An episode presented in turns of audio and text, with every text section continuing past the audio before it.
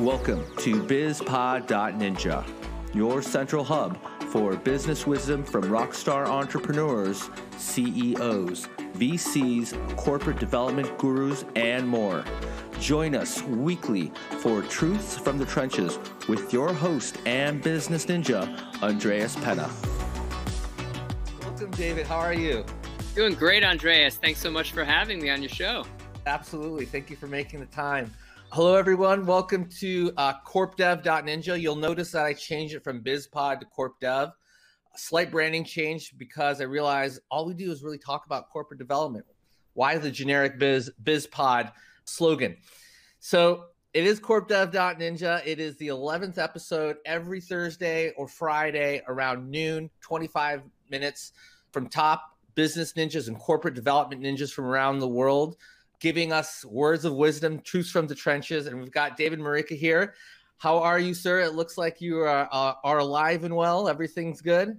I am alive and well. Yeah, staying healthy. How are you managing? Uh, you know, I've been asking all the every single guest, kind of, how are you managing and coping during COVID?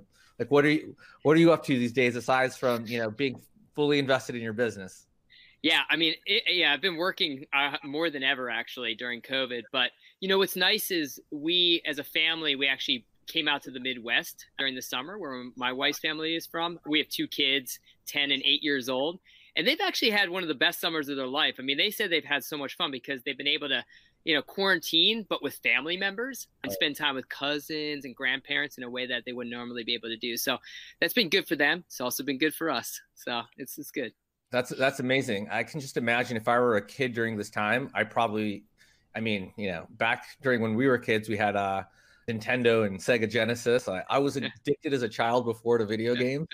My dad would often like hide the the cable yeah. uh, when I played too much. But I'm like, if I were in this environment, like 10, 8, 10, 12, I probably would just be playing video games 24 oh, For sure. For sure. So, everyone, David Moricca is the founder and CEO of Socialive, an enterprise video creation and live streaming SaaS platform. Trusted by organizations from startups to Fortune 100s, Socialive brings unprecedented ease and scale to high quality video content creation for teams across enterprise. And a footnote for folks, it's great. It's I love the platform so much. We're actually streaming through it. So Socialive is the platform that I stream through. So uh, hats off, David, for that.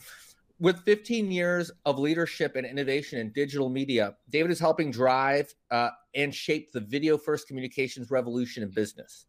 Before Socialive, David helped launch Scholastic's first digital learning platform and worked as a strategy consultant at McKinsey and Company. A New Jersey native, David holds a BA from UNC Chapel Hill and JD from Harvard Law School. Pretty impressive background and pretty diverse, David. Yeah, it has not been a straight path. So we've got a few questions here. Again, we've it's a 25 minute show, but I think at this point we got 22 minutes. Uh, I encourage folks who are watching live on LinkedIn to submit any questions live, and I will I will take a look and and we'll see which ones we can we'll lay up for David. But in the meantime, you know, it is interesting. I have I've had a few friends who've gone to law school and who have switched into business, and they all have their own their own reasons for that. And so curious, you know, why the switch?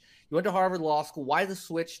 Usually, when you spend all that time, you're pretty much invested in that, and there's a lot of work. It's super academic, and then you yeah. go typically to to you know big big law. But I have noticed some of the most impressive folks and, and friends and colleagues that I that I've come across in business actually did that transition. They didn't. They went to law school and then went into business. But what was what was your reason? Yeah, no, it's a good question because I think for about a decade after I, I, you know, didn't practice law, my parents were still like, "So why again did you go to law school?" And I uh, had to explain. Yeah. You know, I when I was a young kid, I always wanted to go to law school. And not for any particular reason. It was just like something that was in my mind. Oh, I need to go to law school. Right. And as I went through college, I was still interested in law, but my my interests had gotten more diverse. I was interested in public policy, international policy, you know, even kind of like government affairs. So but I also had a business interest. And as I talked to a couple mentors in college, I realized that law school was a place that, you know, would give you d- diversity in terms of options when you came out. I never practiced law. I, you know, so I did half a summer at a law firm in between my first and second year of law school. That was my my only real practicing, if you will, if you want to call it that. Mm. I did take the New York State bar. What, but, what, know, what was the internship or the, the summer? Like, what did you, what were, what was yes, your focus? It was actually pretty fun. So I did half a summer at uh, the law firm O'Melveny and Myers in Washington D.C., yeah. um, and I spent the second half of the summer at AOL. And this at this time, AOL was a powerhouse. It was actually they just were about to acquire or just acquired Time Warner, so it was the oh, heydays oh of AOL. And uh, I actually worked with the, some of the corporate affairs slash biz dev guys. they were yeah. doing deals like every day, and it was a taste of that that I'm like, all right, I like the business development side a lot more than I'd like the paperwork and contract drafting side. Right. Oh, that's, that's amazing. Yeah. Which, which, yeah, which makes I always find you know killer BD and corp dev ninjas are um, those who often have a, a, law background because devil's in the details, and a lot of it's contract law right. and, and, kind of seeing being able to strategize um, from a business development perspective when you're deal making. What are all the various nuances? So, tell me about Social Socialive. Let me how you know. Tell me a little bit, and our viewers about the company, why you founded it. Um, yeah. Well, first, I'll just give you a quick overview of what Social Socialive is, as you, you, you described it up front. It's a technology platform that's really focused on the enterprise and helping make enable enterprises to more easily create video content. Like historically, Video yeah. content's really hard to produce anywhere, but certainly at these enterprise organizations. We simplify the capture of video, the content creation, and ultimately the live distribution as well.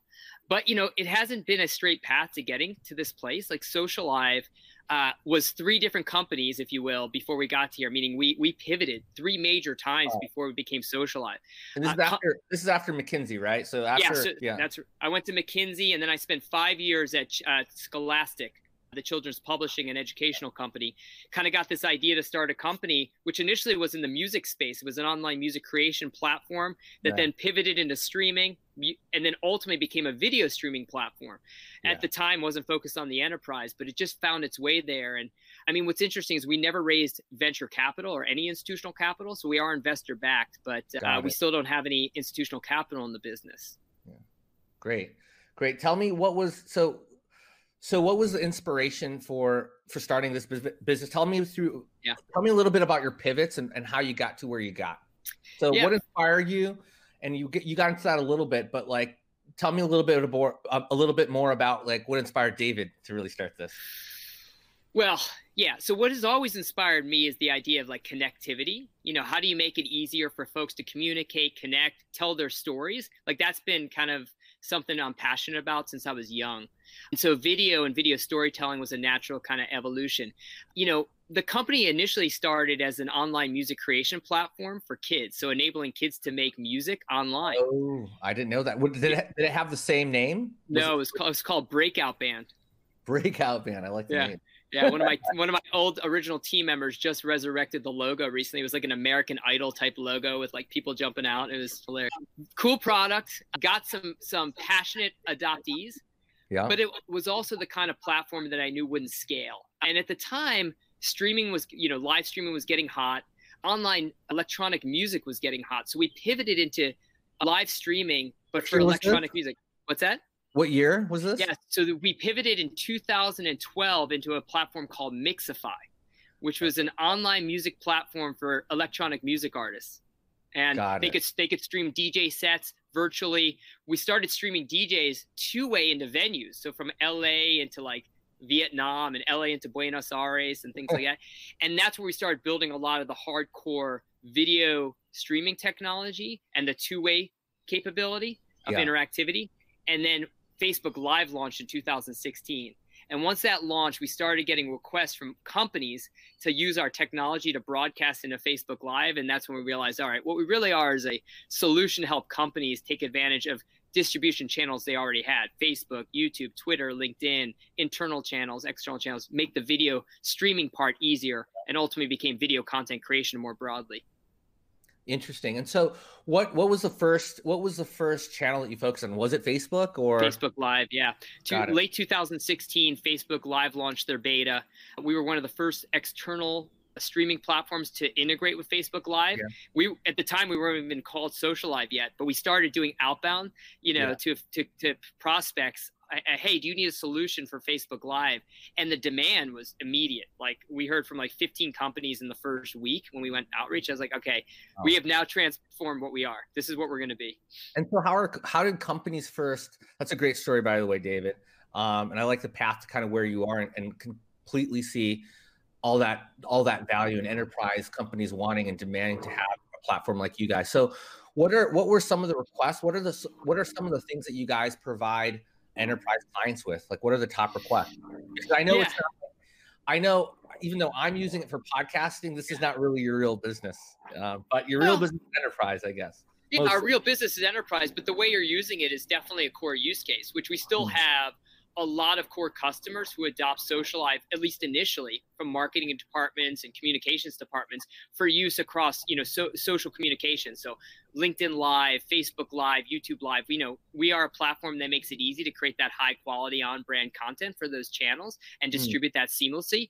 But in the last in the last several months in particular, really the last couple years, we've seen a lot of adoption on different use cases that which have only accelerated with COVID.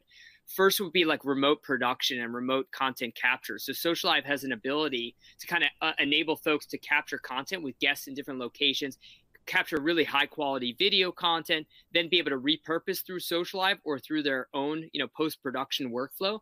But that it, it really uh, facilitates more e- scalable content creation, which is a very big challenge at organizations. That's a big use case. Virtual events has been another big use case. Yeah.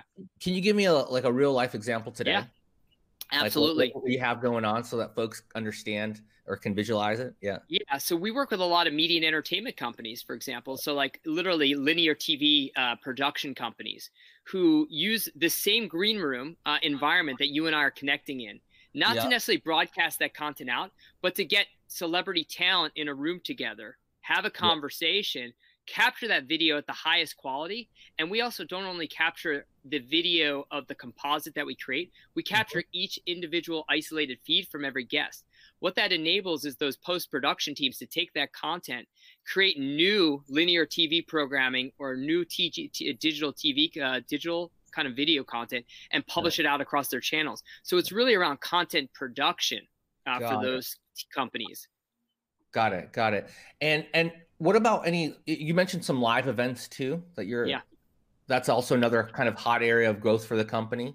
Yeah, massive. So, as you can imagine, with COVID 19, pretty much all events have moved virtually, and all organizations have quickly tried to figure out how they're going to execute virtual events with that, a number of big uh, virtual events platforms have emerged, both kind of existing ones, uh, like the more traditional webinar platforms like On24 and hmm. Global mm. Meet, which is you know called formerly called TalkPoint, but also new ones like Hopin and Cvent just launched their new virtual events pl- platform called you know, Engagement Hub.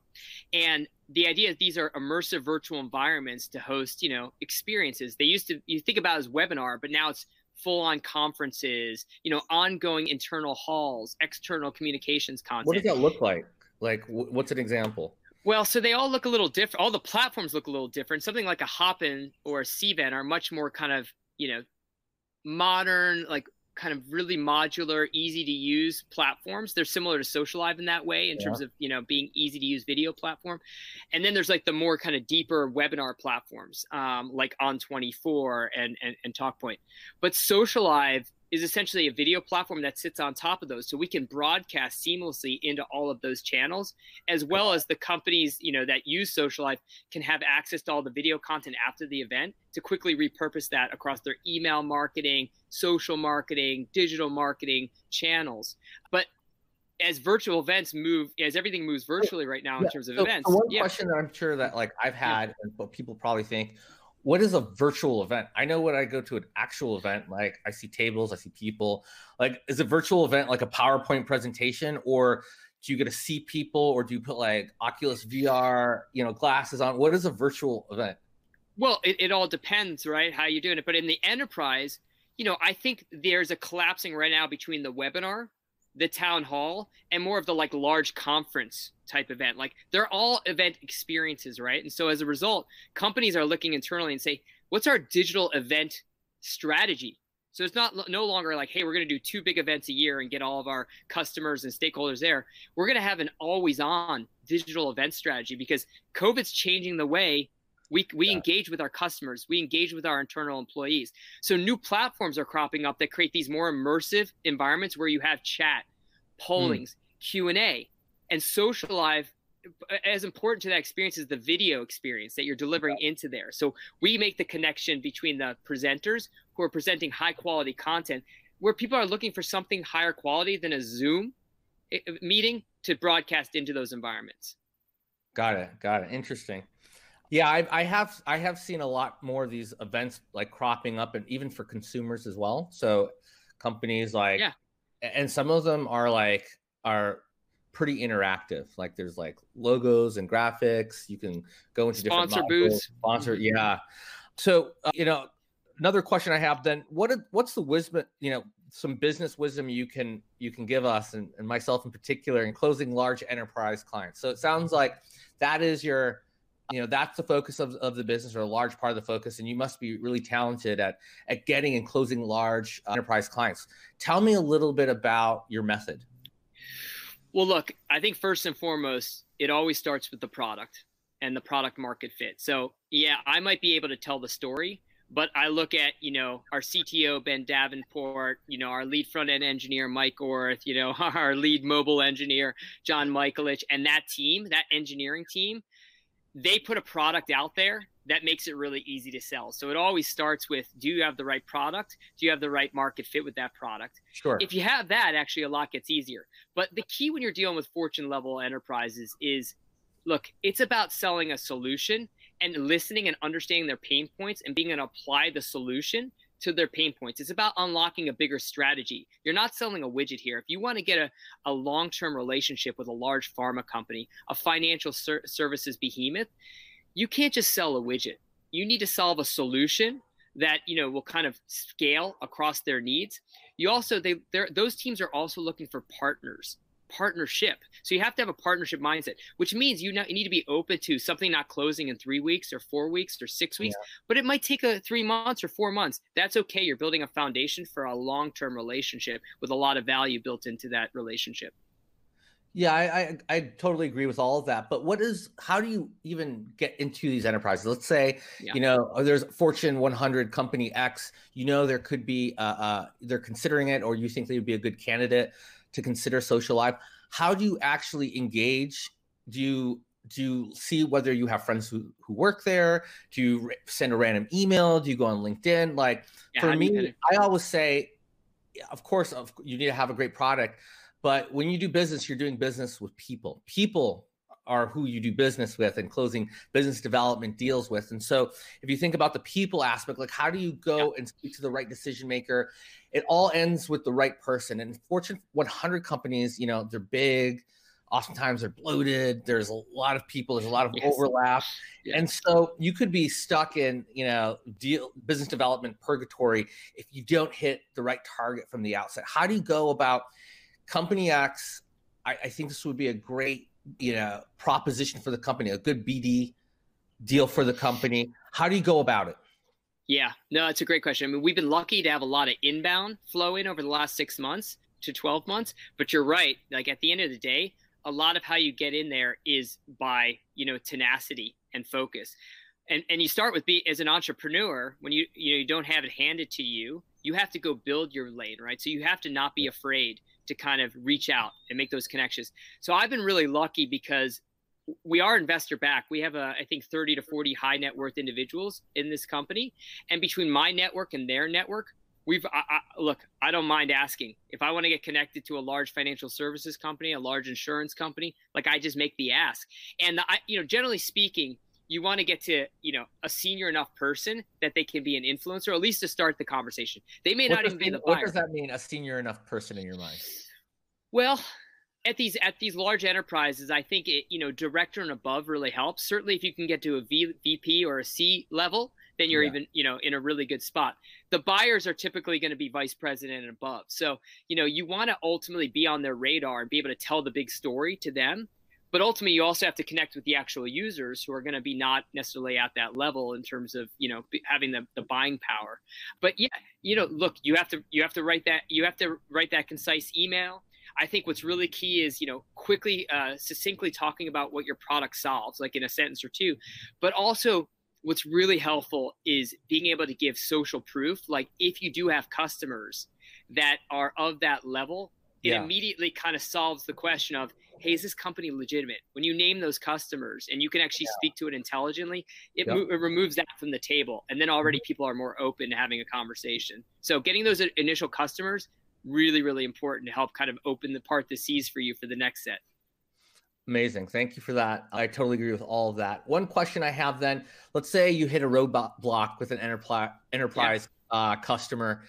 You've you've given demonstrations. It's several months in. You've kind of traded some contracts, some high levels. You've done the like every business development person has experienced at some point or another. Like, okay, we're at 100% close, and then all of a sudden it stalls for no apparent reason. What do you do? Well, first of all, a deal is never dead until uh, someone says no, and even no means not now. So you got to always have that mindset that you know if you want it, you gotta you gotta continue yeah. to figure out a way to make it happen. I think a lot of it is being strategic. Like I mm. think that you know you can't keep pounding the same you know door the same way each time. Like as you're going back to the people that maybe where there's a roadblock, you got to keep providing value or some reason they need to kind of reopen that door. The other thing is you should not uh, you know when you're going at these organizations, you can't put all your relationships in, in one basket or all your eggs in one basket. You got to try to have touch points elsewhere and ways to kind of maneuver within the organization so that if, say, you know, you're going to communications, but you're hitting a roadblock there, well, Talk, at least in our case, learning and development, or you know, kind of digital marketing, or you know, corp comms, maybe other areas that we can right. be exploring. So try right. to have multiple touch points. I love that. That's a that's a technique that I often, uh, depending on the size of the company and who, who my original contact person was, I, I often do employ that same strategy of multiple touch points if, if I need. Final question. You said you're your investor back from your original team and, and some of your original investors, but how did you manage the original fundraising uh, of Socialive and how are you thinking about fundraising in the future? Yeah.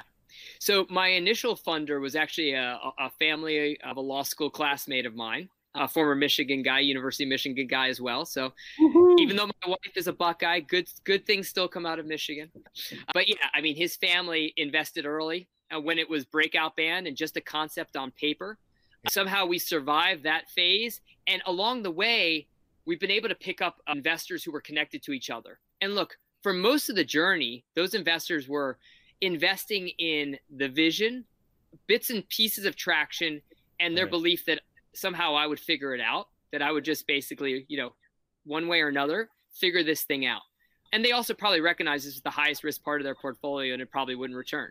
Now, they're all engaged at this point because the business is is really kind of exploded. I mean, you know, we we doubled the the, the revenue of the business from Q1 to Q2. We'll, we'll probably double again from Q2 to Q4, and then probably uh, another doubling again in the first half of next year. So this business is on on a tear. We are we are also we're only 34 people. Like this company could easily be double the size and, and, you know there's more more to more to build from there. So you know we are exploring the next phase of the business from a capital perspective from a from a growth perspective. But the exciting thing is the company's profitable. We can invest from existing cash flow very easily and we are building out the leadership team as well as the rest of the organization as we speak. So even independent of what we do next. Amazing. Well if and when you get to that next funding and, and point, make sure you uh, reach out to me. Sounds good, man. Sounds good. We'll do. Um, uh, a few closing questions or, you know, some fun questions. What are you typically eating during COVID? I mean, everyone has a different. Yes. Answer. All right. Well, some people are great chefs. Some folks have realized that they're not so good. I'm, I'm, I'm not. My wife is is quite good, but I'm not. I have been in Cleveland for much of the summer with my mm-hmm. wife's family, and my wife is Indian, and we eat almost mostly Indian vegetarian food uh, every night, and, and, it's absolutely phenomenal. I mean, my wife's mother is one of the best preparers of food cooks I've ever I've ever had, actually. So I'm very fortunate. Amazing. Uh, any any are you having any particular curries or? Oh, mostly like mostly like dal, simple dals and uh, vegetable subjis, but full of flavor.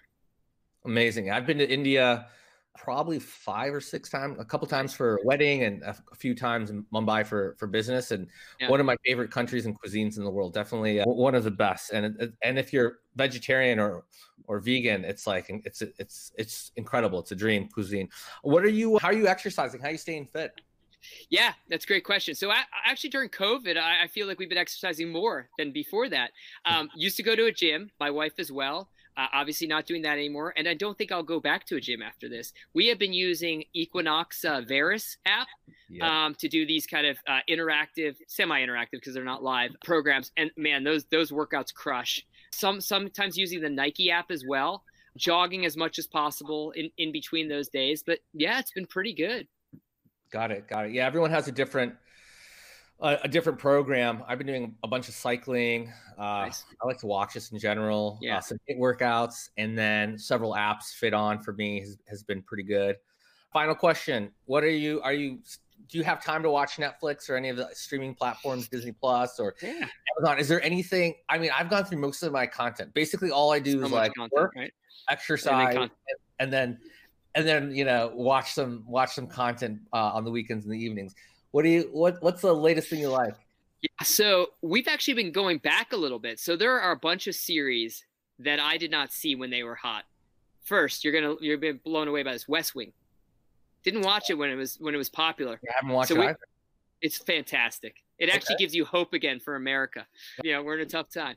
And then secondly, Sopranos. Never watched Sopranos. We're in the second season of Sopranos. Fantastic show. Like absolutely phenomenal.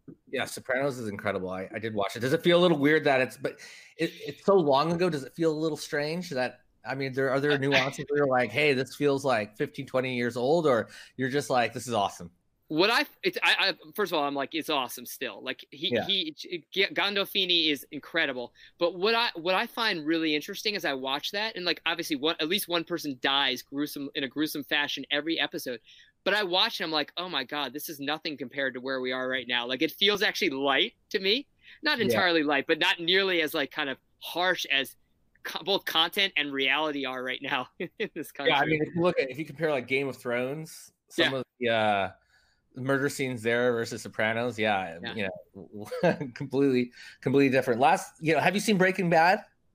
So we watched the first couple episodes of it about three years back, maybe. Didn't get hooked on it. I've heard over and over again that you got to get past like episode three. I was going to say episode three. I always say 100% episode four.